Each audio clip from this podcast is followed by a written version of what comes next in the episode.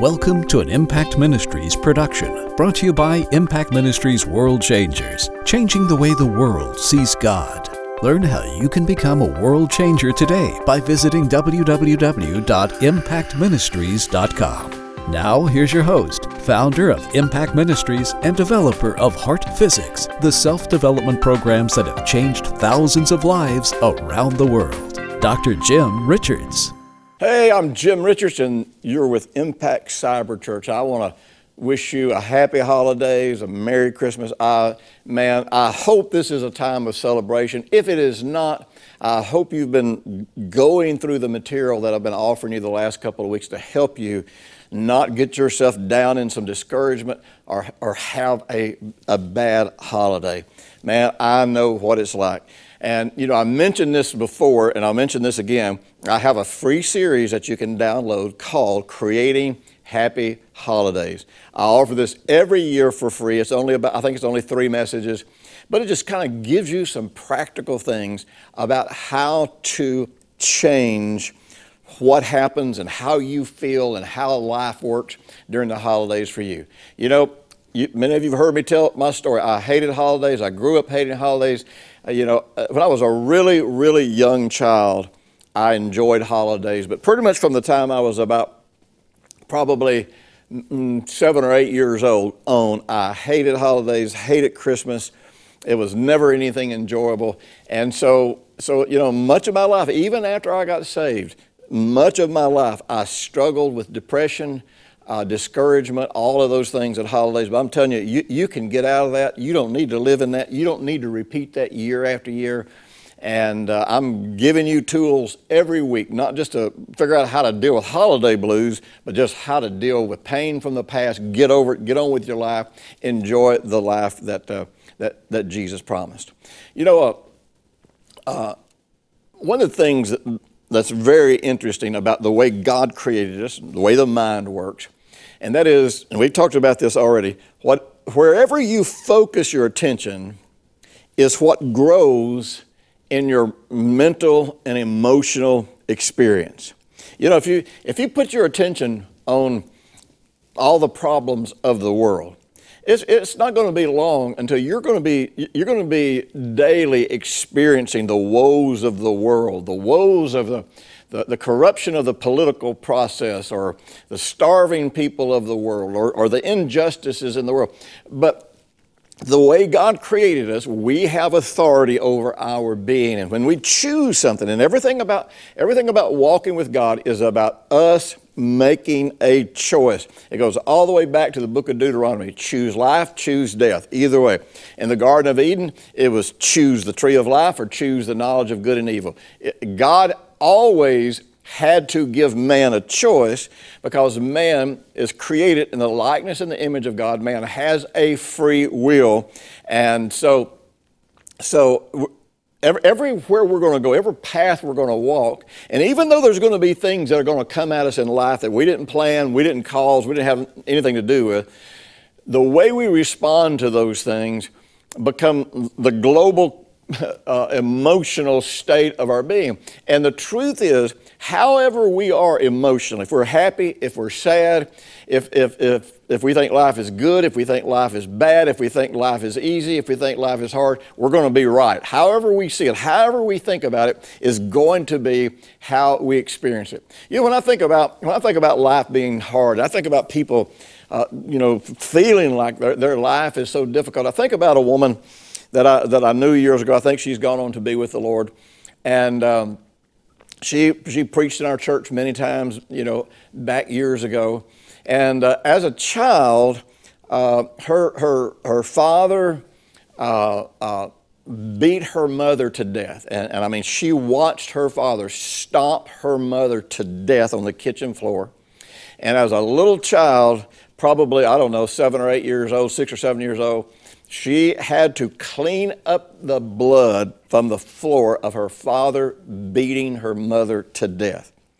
And so her father took her out to an old farmhouse uh, out in the middle of nowhere, and all the windows and doors were boarded up except for the back door that was the only door that you could get in and out of. And in that old house, there was one light bulb, and that was it. There was no entertainment, no television, nothing. There was a light bulb and probably a bed.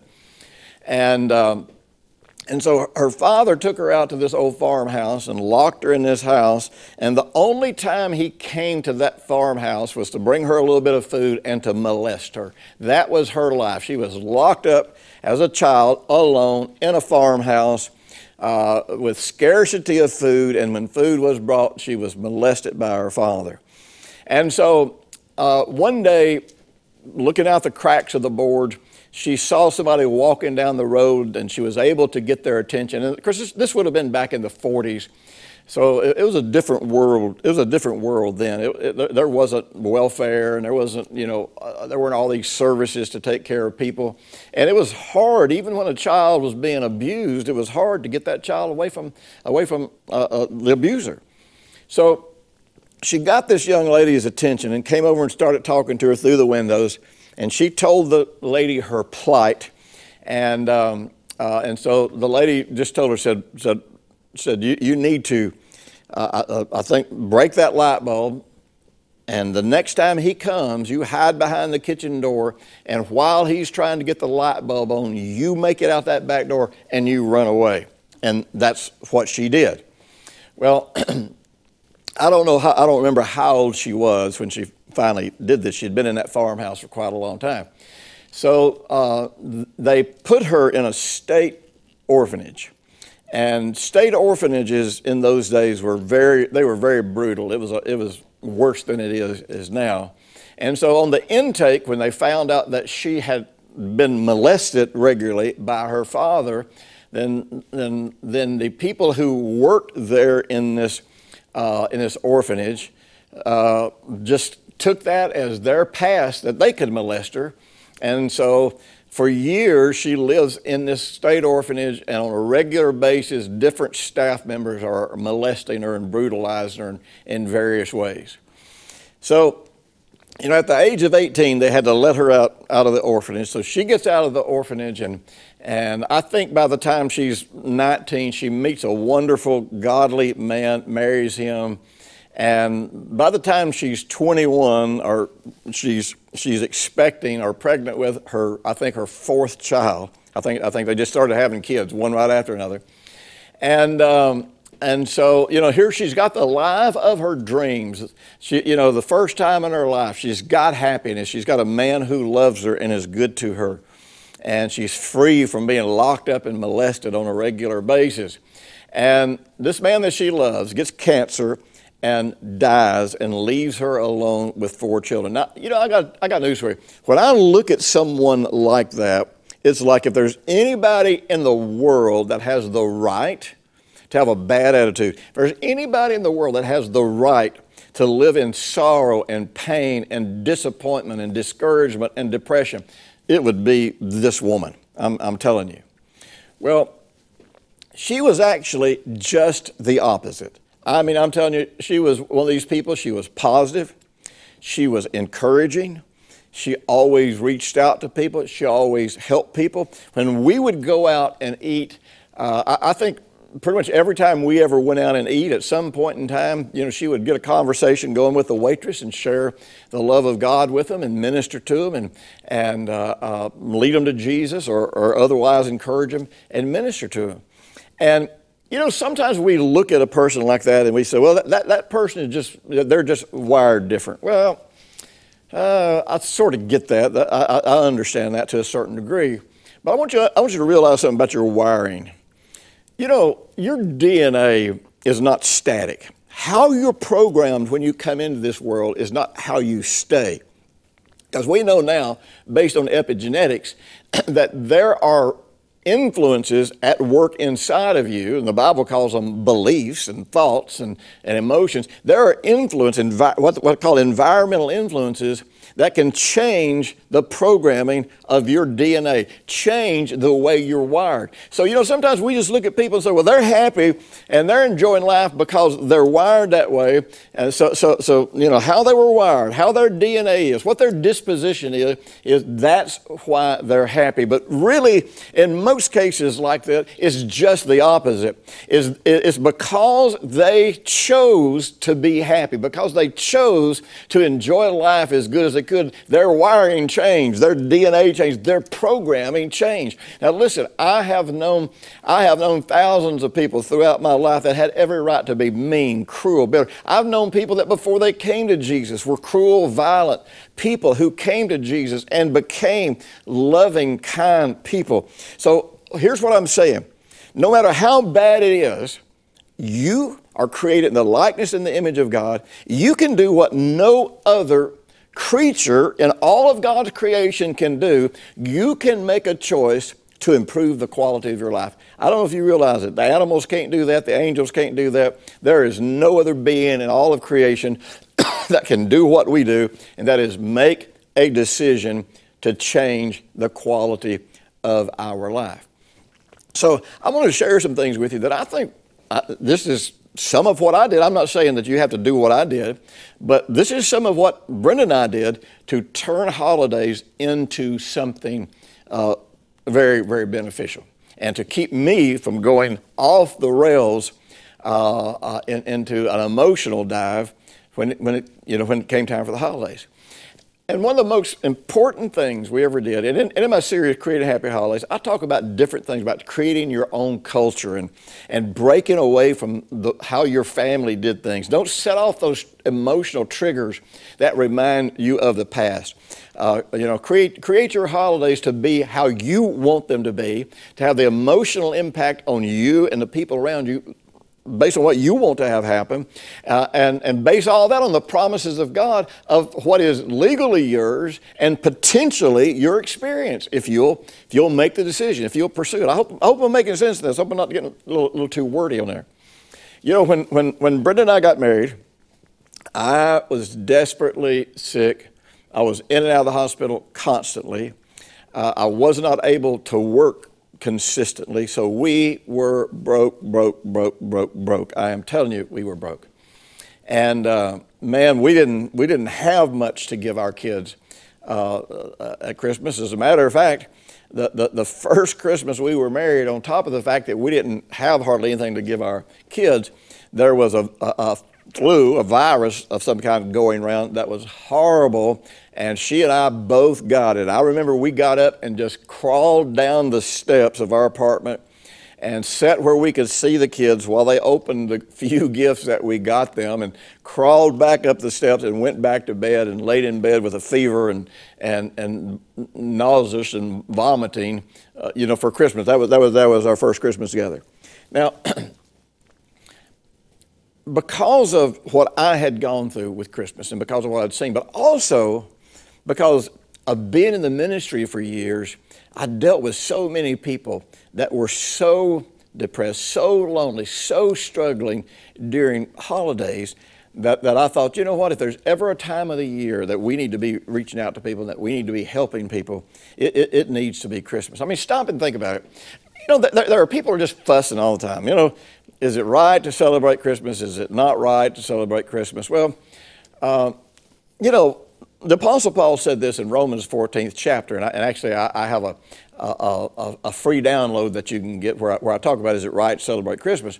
You know, Paul says, look, some of you guys are fighting over whether or not you should worship on Sunday. Some of you guys are fighting over whether or not you should worship on Saturday. We know that Saturday is the true Sabbath according to God. But see, he didn't define that and say, uh, uh, no, you got to stick to the Sabbath. He, he, he didn't do that. He said, whatever day is holy to you, if in your heart that day is holy, that's, that needs to be the day that you celebrate your Sabbath and, and, and, and you set apart time with the Lord. And you know, we, we all know that Sunday is the day of the sun god. If you don't know that, you know it now. So that's as pagan as you can get. But Paul didn't say because the world, since the world is doing this for a pagan reason, we can't uh, uh, participate in it. You know, the Bible says we're in this world, but we're not of the world.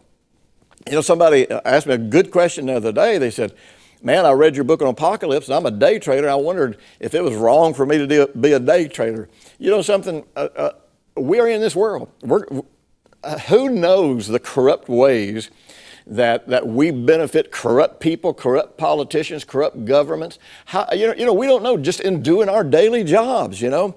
When uh, you work for somebody that owns a business, you don't know how corrupt that person is. They could be using, they could be using the profits of that company to go out here and buy child pornography. Does that make you evil? No. We are in this world, but we are not of this world. And and so, and Paul told us, he said, look, don't, don't get into this thing about don't touch this, don't eat this, don't do this, you know, da da da da da. Because this is all about having a, a heart connection you know, with the Lord. So, Christmas is the day of the sun god, just like Sunday is the day of the sun god. And Christmas was picked for, or, or, or, December the 25th was picked for pagan reasons, to, so that the pagans could continue to have their holy days. And we just, and the church back then just was going to mix Christianity in with it and, and call this, you know, the day of the Lord. All right, that's as corrupt, corrupt, corrupt, corrupt as you can get. So, is it evil if I participate in it? Well, it is if you're worshiping the sun god. But if, if you making this day holy in your heart, and this is unto the Lord, and this is going to be to honor the Lord, and you're going to, you know, you're going to minister to your family, you're going to encourage and help your family, then, then that's as, then Christmas Day is as holy to you as it can be to anybody. But the point uh, of all of that, to say all that, is this: if we're going to celebrate Christmas, let's bring some Christ into our Christmas. Let's bring something godly into our Christmas. Now, we, we see how that the commercial world has paganized, you know, the giving of gifts. It's all about making money. And, and you know, I realize all of that is off the rails. Uh, but, uh, uh, you know what?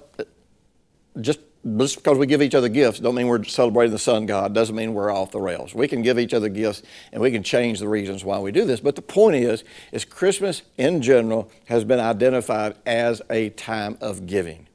So why don't we consider the possibilities of giving to people in a way that ministers to them that helps them that builds them up that strengthens them? So Brenda and I, we started this the, the, the, first Christmas that we were married that we weren't sick, which would be the second Christmas. Uh, we, um, uh, we just got together and said, you know what? We both know a bunch of people who are widowed, divorced, or single th- that are struggling. And so, what we want to do is on Christmas Day, we want to have uh, you know, we, out, we had a little bitty tiny apartment, but we want to bring as many of those people as we can in here so they do not spend this day alone and, and depressed. And uh, now, you know, now keep in mind, our cupboards were almost bare. I mean, we were struggling. We were struggling to give our kids lunches during the week to, to, go to school. So it wasn't like we had the resources to do this. And, you know, we had to get people to pitch in and do things to help. We had to pray and seek God about how, how we were going to do it. But the long and the short of it is we decided to do it. And, uh, and, and, and, it, and it, really, it really turned out pretty good. Well, probably for the next, uh, oh, at least the next 25 years uh, of our life, every Thanksgiving and every Christmas, we brought the widowed, the uh, divorced, the single, the lonely, the people who didn't have family, you know, in, in our area. We brought them into our home, and then eventually, whenever we uh, when, when we had a large church facility, we actually had the largest commercial kitchen in Huntsville, Alabama, and uh, uh, and we would bring in people by the hundreds and provide a Christmas Day meal, a Christmas worship, and all that kind of stuff. Well, you know, you're not going to do it in the hundreds, but you know something? Nearly everybody out there that's going to sit down and have a Christmas meal with your with your family could find a way to bring in one or two people, at least.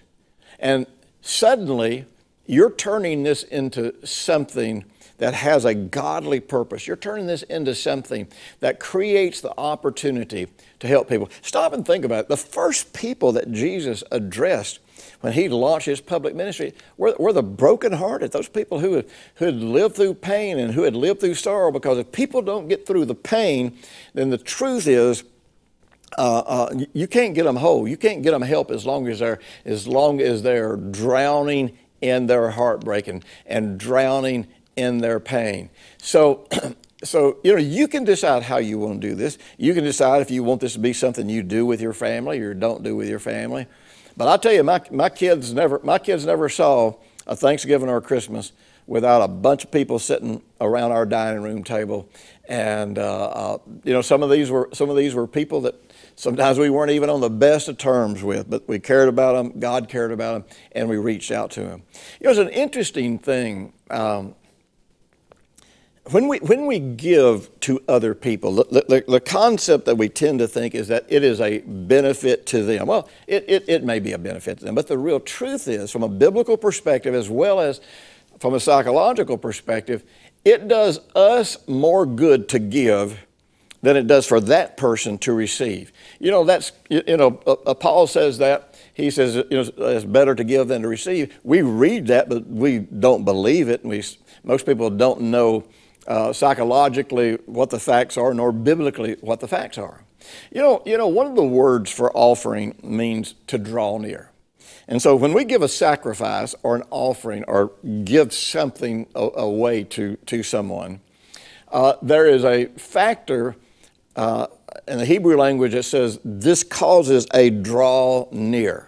Now, we tend to think in our minds that that's going to make that person draw near to us. You know, we do that with our kids. We think the more we do for them, the more they're going to love us. Well, that's really, not only is that n- not the case, uh, uh, technically, but that's very seldom what happens in real life. Parents who try to win their kids' love by giving them stuff never get it back. They usually end up with a bunch of wild, entitled, selfish kids.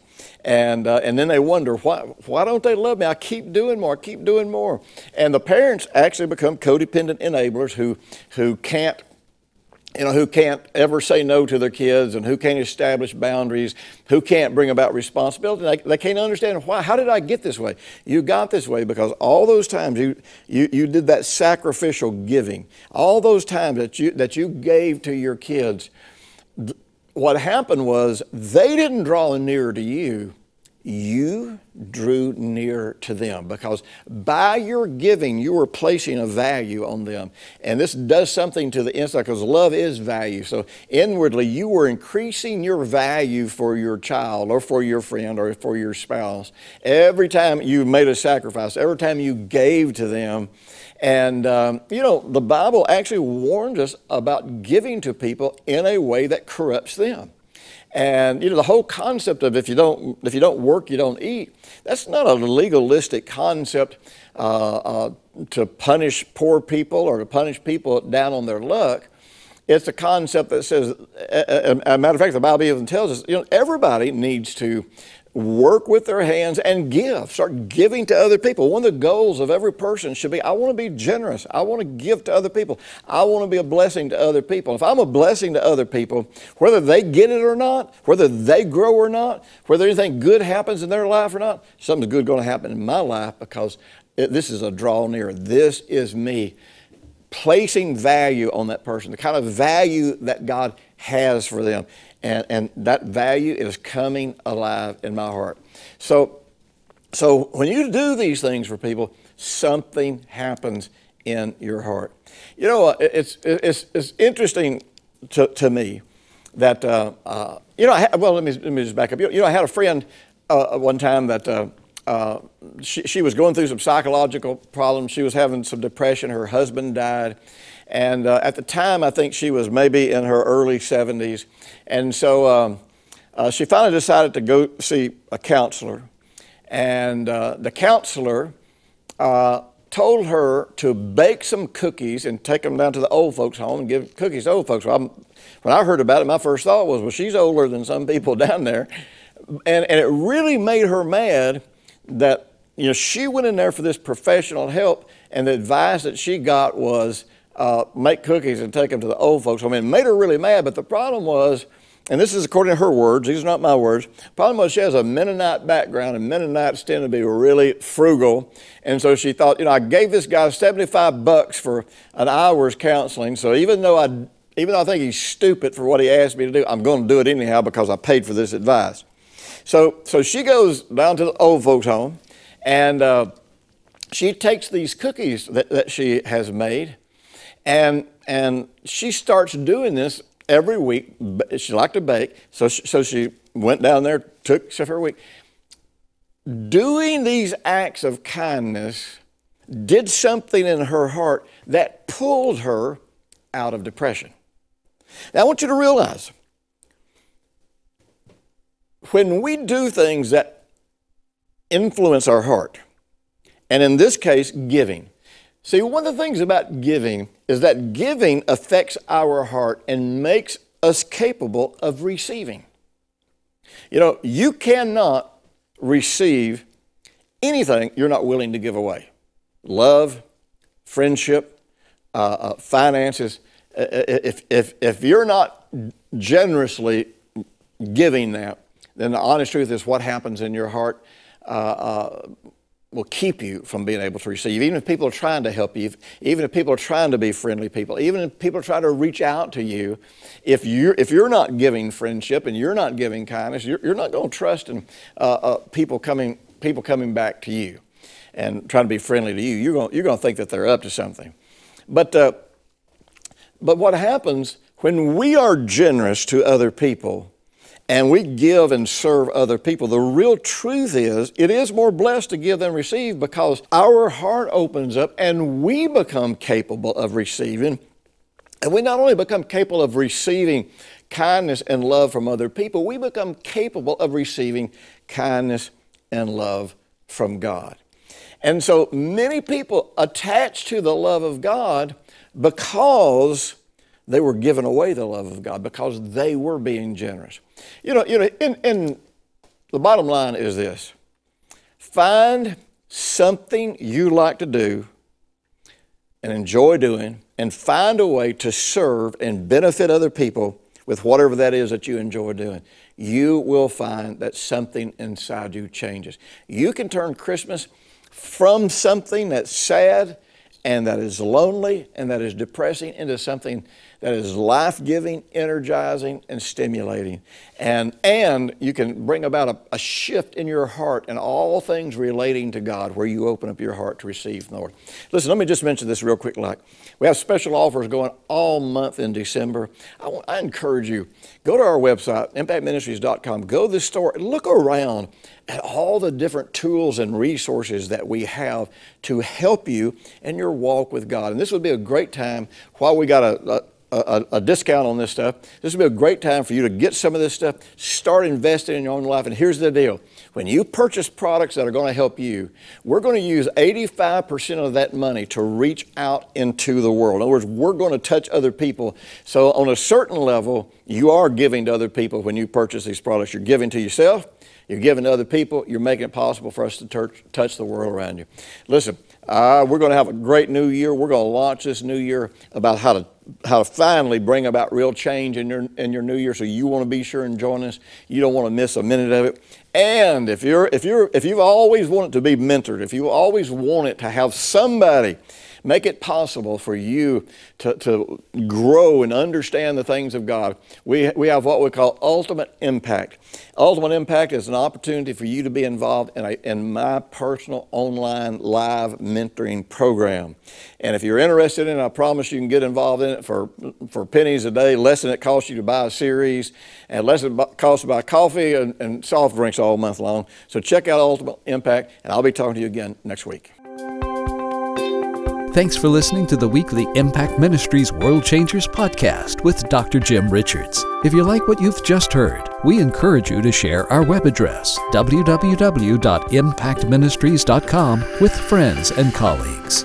Be sure to check out the resources section of our website for previous podcasts and our videos. Join us next week for another great message by Dr. Jim Richards.